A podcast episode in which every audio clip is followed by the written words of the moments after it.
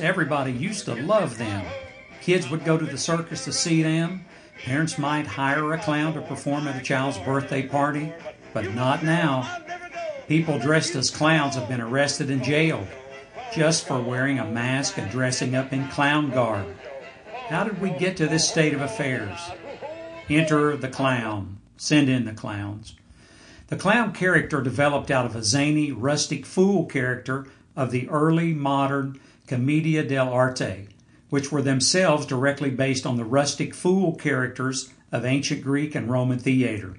The English word clown was first recorded around 1560 in the generic meaning rustic, boor, or peasant.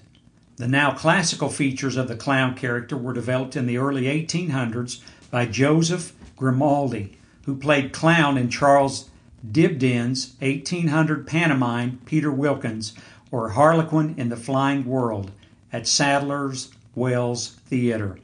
The circus clown developed in the 19th century. The modern circus derives from Philip Astley's London Riding School, which opened in 1768. Astley added a clown to his shows to amuse the spectators between equestrian sequences.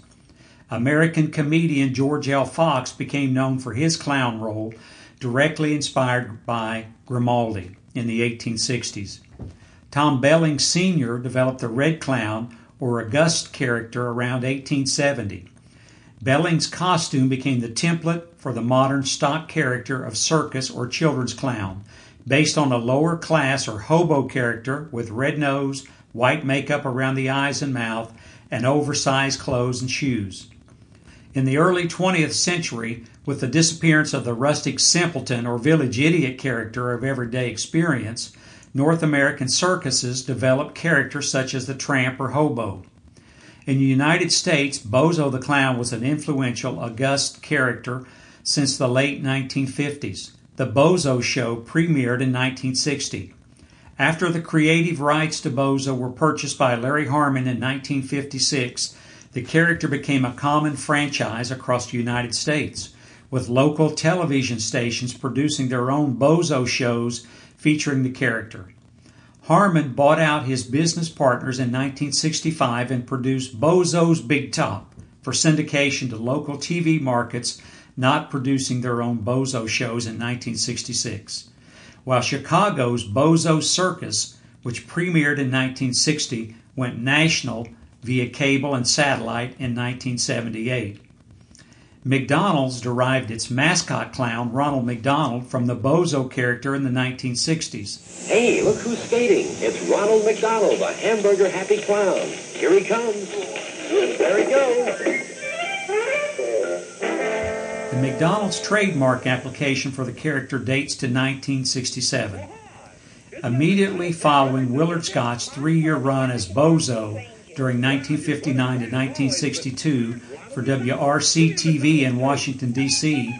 The show's sponsors, McDonald's drive in restaurant franchisees John Gibson and Oscar Goldstein, hired Scott to portray Ronald McDonald, the hamburger happy clown, for their local commercials on the character's first three television spots. McDonald's later replaced Scott with other actors for their national commercials, and the character's costume was changed. He's Ronald McDonald, oh, oh. the hamburger happy clown. A McDonald's drive-in restaurant is his favorite place in town. Based on the Bozo template, the U.S. custom of birthday clown, private contractors who offer to perform as clowns at children's parties developed in the 1960s and 70s. The strong association of the Bozo derived clown character with children's entertainment also gave rise to clown care or hospital clowning in children's hospitals by the mid 1980s. Clowns of America International, established in 1984, and the World Clown Association, established in 1987, are associations of semi professional and professional performers. The shift of the August or Red Clown character from his role as a foil for the White Clown in circus or pantomime shows to a bozo derived standalone character in children's entertainment by the 1980s also gave rise to the evil clown character. The attraction of clowns for small children was based on their fundamentally threatening or frightening nature. The 2016 clown phenomenon, evil clown phenomenon, began in Greenville, South Carolina in early August, followed by incidents in Canada shortly thereafter. It later spread around the U.S.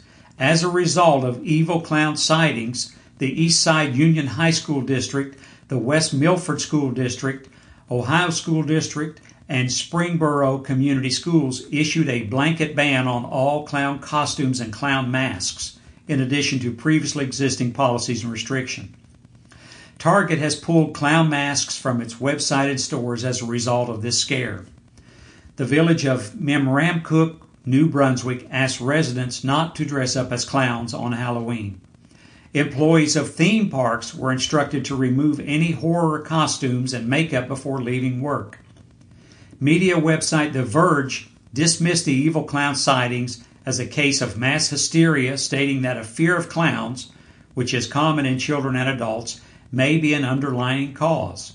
Vox likewise claimed that the Great Clown Panic of 2016 has been perpetuated by pretty much everyone except actual clowns. So there you have it how common circus clowns progressed to Bozo, then to Ronald McDonald, then to the scary clowns of the last few years. Sadly, this heightened fear of clowns has exacerbated employment opportunities for regular clowning. Many clowns say they cannot find work and can no longer make a living at clowning because no one will hire them anymore. Hmm, too bad. What a shame. Larry, what do we have in the mailbag this week? Wait, what's that? Dr. Oz? Folks, Larry says we've been approached about appearing on the Dr. Oz show to talk about the health benefits of eating squirrel meat. Well, sure. Go ahead and get back with them. We'd love to talk about squirrels.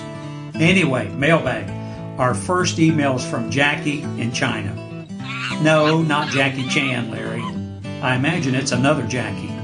Anyway, Jackie says, I love that big ape. Thanks for shining the spotlight on King Kong. He has meant so much to me growing up. He's been a real role model.